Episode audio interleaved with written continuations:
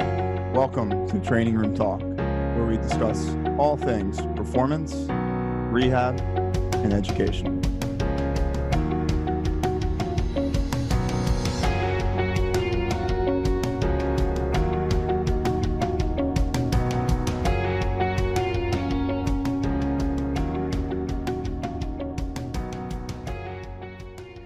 Welcome back, everyone, to Training Room Talk. I'm John Herding here with Rob Rabina, Ray Carr, and Nick Perugini.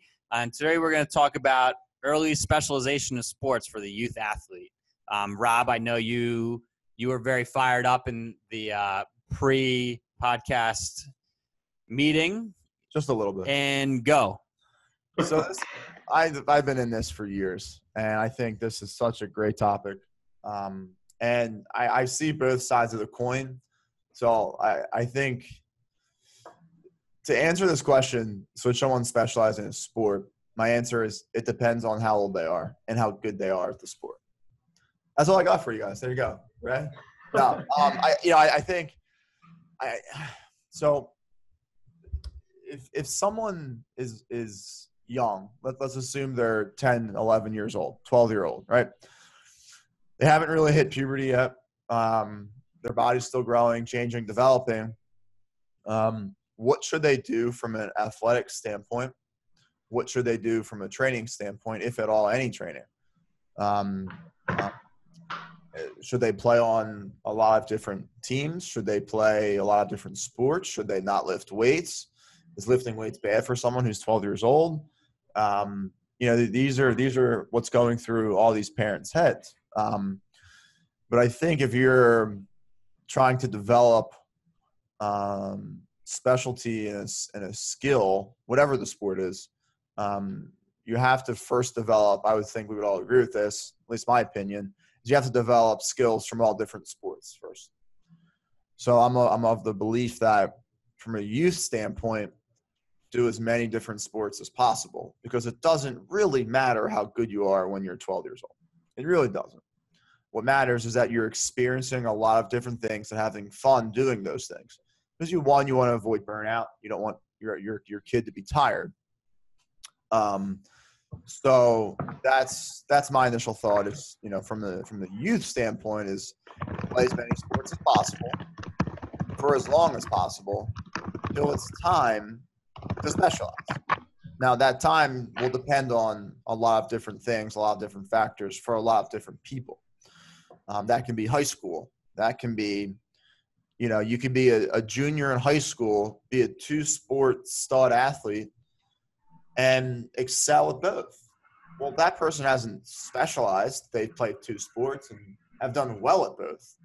Um, you know, and vice versa. I've seen other people that have just played baseball in the past five years and are at the same level as that person has played football.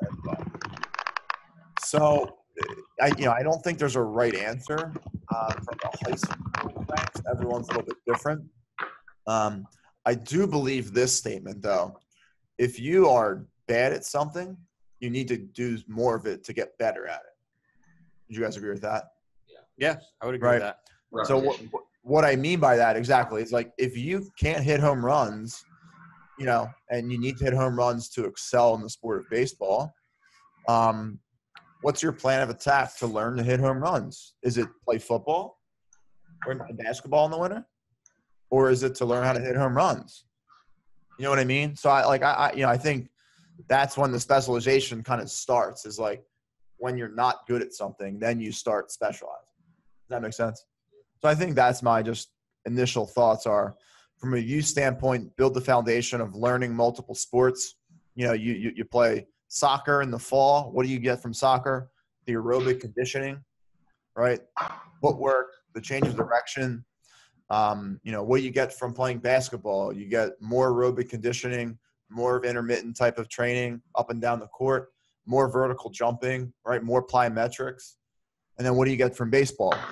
Well, bad things happen to your arm and elbow usually, but you learn how to play the sport and develop rotational power and and you know become very athletic, swinging a bat. Um, so each sport provides different qualities to the athlete as they're as they're developing. Um, And as they develop, you start to specialize in those qualities that you one you are good at, one you have the body frame to do, and three, you you the athlete wants to do it because they enjoy doing it. So yeah, I think guys you guys better stop me. Well, I'm just trying to keep rambling. What's well, so Rob? I have a question for you. So when do you think kids should get involved in sport? Like, should we play four-year-old soccer? Or uh, so I, I, think that's a great question. I think that comes. I I, I th- also believe that if their schools are cutting recess, schools are getting rid of activity, kids are less active. No one's going outside and playing a catch or you know street hockey whatever it might be, right? Kids are less active nowadays. I think there's research on obesity. I'm sure that's out there that shows that, you know, kids are, are more overweight nowadays. So that tells me kids are less active. So if someone's less active, they're not getting it playing on themselves, they're not going to the playground, they're not playing pickup basketball, whatever it might be, there needs to be a form of structure to provide this kid the activity. Now, how old that is, what age that is, that depends on what the kid wants to do. Most kids want to have fun and, and, play. So, but if they're not getting having fun and they're not playing, then there needs to be some form of, of structured games. So, uh, I don't know if that answers your question. Um, I guess so. Sure. Um, well, because the reason I asked Rob is, um, you know, just watching my son who's closing in on four develop, like we're not going to throw him in sports right away because it's fun just watching him learn gross motor skills and out there in the backyard throwing and kicking and playing tag with them. And um, you know i have to say i think he's become pretty athletic because he's been able to explore and climb and kick and roll and um, you know he's exploring these gross movement patterns that eventually as he finds that he wants to get involved in sports you know we'll put him in sports and let him figure out what sport he wants to play um, but I think early on, initially, it's like learning gross movement patterns before you start to, you know, to me, maybe you, you play multiple sports and then you start to specialize as you get into, you know, high school years would be optimal, probably. Um, I do think there's something to be said though, and I have to think about it is, you know, if you really find that you like baseball and that's going to be your sport and you really suck at it, but you want to be good, like what's so wrong with specializing in it as long as you're doing the right things to protect maybe your arm and your elbow as you as you age and you work through certain developmental milestones and that kind of stuff. Um, so this is an age-old question that people have been debating for decades, and they're going to continue to debate for decades, right? Um, but I do know, um, what Nick, you sent me something the other day. Like 30 of the 32 NFL first-round draft picks were multi-sport athletes in high school, right? Yeah, yeah, and I, you know, I, I love that stat, but I also think it's a little bit misguided, and, and especially because it's, you know, football. I mean, football obviously you can't play year round. So, you know, obviously when you compare, you know, football to you know a sport like baseball, where you got the travel leagues and you got the AAU, you got the Legion, you got the high school. You know, there there's opportunity. So, you know, obviously people who are playing football, they have you know more freedom to play other sports in the off season. Um, you know, same thing goes for basketball, right? You can you can be in basketball leagues, you know, all year round, um, unlike football. But I think what it comes down to, and like Rob said, is you know, you you need to if you need to if you need to improve in a skill, yeah, you're going to get some great qualities and, and traits from your other sports in your off seasons. But to some extent, you need to find the threshold between you know finding a good amount of, of time spent for actually actually improving the skills of your sport so like the, the motor skill acquisition.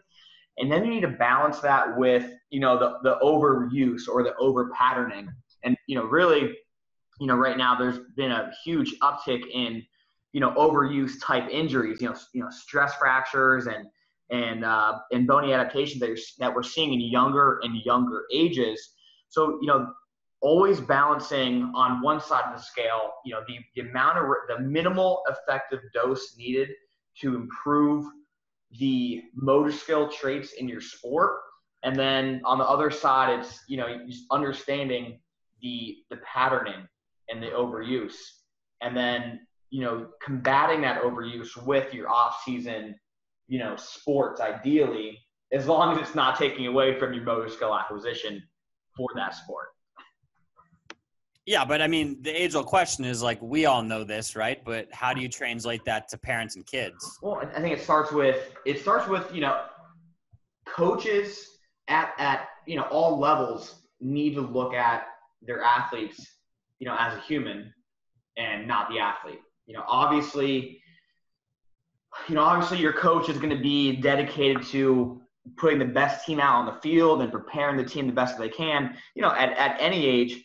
But I think it's like taking a step back, understanding that, you know, the athletes on your team are humans, you know, with lives who, you know, have the have the possibility of having orthopedic, you know, injuries and, and even like even mental burnout, those things later in life if they're not encouraged to have fun when they go out on the field and compete. Um, and, the, and the same thing goes for, for parents. Parents need to understand that there are consequences too, you know, playing baseball year round. And the chances that they're going to make it to the next level are pretty low.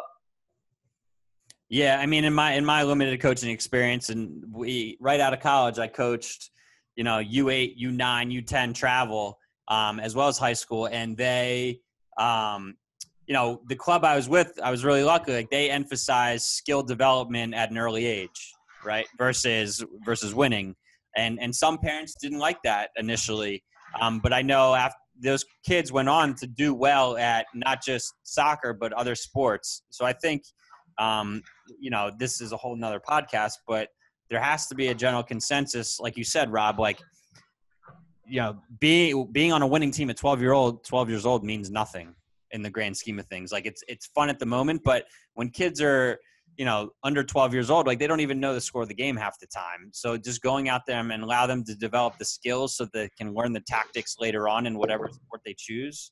Um, but that's you know a community effort, um, not just you know us you know preaching to the choir to the same people that listen to these things all the time. I heard I heard this other day. It's like, you know, the, the best pitcher in on a little league team, you know, usually is not the best pitcher when they get to high school, you know, by the time they graduate. And it, and it could be to it could be due to, you know, the the the overuse, right? The the extra innings, the lack of pitch counts, whatever the case is.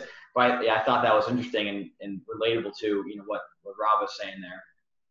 I think that happens in a lot of sports. Like I remember some of the, the best players ultimately got D1 scholarships from the teams I played on weren't necessarily the best when we were younger, but because of puberty, they grew into their bodies. They're the ones in the backyard working on skill development, like, you know, because they had to work for it a little bit harder than some of the more naturally gifted people, maybe. Um, I think very rarely does a kid is the best on his youth team all the way up through high school and then he's getting a scholarship. Um, maybe in some of the elite of the elite, but um, most often I think that's probably not the case, right? Yeah. So, um, I mean, my main thing with this uh, with this whole topic, I mean, go on for days. I, I think ultimately it's got to be the athlete's choice. Uh, he's got to be happy. Got to be engaged, um, and want to you know want to participate in whatever sport that is, or if it's multiple sports. Um, and I don't think it's you know any certain sport or number of sports should be pushed on a kid. Um, it's just got to come natural. Um, terms of like starting age, that's a great question. I think that's really interesting what you're doing, John. Um, I mean, what's Carter three now? Yeah, he's four November. Four November. Four. So, yeah, I mean, how early are they starting to play? Like I know soccer leagues and t-ball leagues are starting four and five, right? Um, but my struggle now is because there's not kids playing in the you know on the playground down the street or playing in the neighborhood like we used to. Like if he's going to socialize with friends or he he wants right. to go hang out with his friends, like you have to put him in a league. Sure, you want that um, social interaction. Um, helps build that competitive nature as well. Like we used to just throw together a team in the neighborhood, right, and play. Yeah. Like that doesn't happen. So even if he wants to, the kids aren't around because they're in structured play or they're yeah. they're doing whatever. So, um, I mean, I just get out in the yard and play with them at this point. Yeah, that's what you got to do. Um, I've heard. I mean, I've come. I came across this a while ago. I mean, it's such a popular topic that like between the ages of six and eleven, it's generally like the, you know, for motor control development, those are like you know critical years. So, you know, I mean, I think in terms of if you could have variability between those ages um, with what the different sports offer in terms of coordination and different skill uh, development. Um, you know, that might be optimal, but it there's going to come that point whether it's you know because you're getting good or maybe you're not good uh, where things are going to get narrowed down uh, you're going to maybe want to specialize maybe you're not going to want to specialize. Uh, it's going to vary on an individual basis. So um, yeah that's kind of my thoughts i think make it fun like you know, like set up obstacle courses, and, and kids are really good at figuring things out, uh, you know, at an early age. And I think it's um, you hear this so often. It, the foundation that you set in movement exploration early on is going to serve them better um, as they move forward because once you get past those ages right like you said where you know prime movement skills are developed like you're not going to be able to explore movement um, and maintain those neural synapses going forward that help you succeed um, at higher levels, succeed at higher levels. Yeah, I do find it interesting because the, in terms of specializing, I mean, you do see, you know, I mean, there's a high prevalence of burnout and I mean the the repetitive overuse sort of injuries. Um, and I would actually say that the the burnout uh, could be more of an issue um, nowadays than anything else. Um, I don't know. You guys have any thoughts on that? Have you seen that with you know any of the athletes you're working with, Rob? Um, yeah, I see that a lot in the baseball world. Um, athletes just get tired of doing the same thing over and over again, um, and they're not having fun. And I think that's important from a training perspective where if you have someone that has an athletic goal, throw harder, you hit the ball further, whatever it might be, you know, make sure they're they're having fun in the gym because you, you don't know what their sport and where they're at from a mental standpoint of, hey, like, do I want to keep playing baseball? Do I want to keep coming to the gym four or five times a week just to like maybe have a shot at playing college baseball someday? Um, so I, I've seen that a lot where a lot of players enter that like sophomore, junior age of high school baseball. They're decent they're okay. I think they just get tired of just trying so hard and they realize, hey, like, I'm not going to make it. You know, I don't know if that's burnout or just like realizing like, hey, like, they're not that good. Um, so I definitely think I've seen that before, and it's it's tough to see. It's hard to deal with, and you know, I think from an athlete standpoint, they um, find other means to keep them happy, keep them healthy, and keep them active, whether it's exercise, you know, whatever it might be. Well, that's that's where you're like you keeping it fun with, and you see this more and more in some gyms. Like um, they're playing, people are playing tag to warm up or spike ball to warm up. Like instead of going through like your typical dynamic warm up, like you're developing skills and keeping it fun and competitive with you know ta- like game based warm ups, right?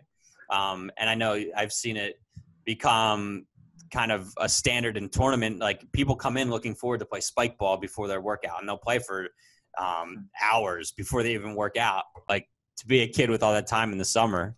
Um, yeah, it's funny you say that. I remember like uh, where I used to train growing up. Uh, guy was uh, he helped us out, ex pro baseball player. Remember first time we worked with him, tossed the basketball in the middle of this gym and said, "All right, we're gonna play four on four. Let's get warmed up." And that movement eh, from that point on, it was you know I think it was definitely my it was almost like my you know the best part of you know going and working out with them you know was that just you know introductory little four on four game so yeah yeah there's a um you know and it's funny like you know we always talk we're talking a lot about you know specialization and you know how, how it can be harmful and then you know you always want to also on as a, as a coach and physical therapist you, you know you want to support an athlete that's trying to be great right you, you need to support an athlete that wants to be a champion and I think it's, it's I think it's important to you know be able to understand that and not just you know put the brakes on someone you know when when you realize that you know an athlete in front of you is, is taking this very seriously. And I think it becomes even more a responsibility you know to you know the coach physical therapist the parent that they support them on their journey and provide them with you know great resources and great education to keep them healthy you know to keep them motivated you know from a, a mental standpoint you know, and to keep them physically, you know, safe on that journey if if they are, you know, set on becoming a champion, set on specializing in their sport. Yeah, and and I think what you and Ray have both said, like it should just come down to what the athlete wants to do.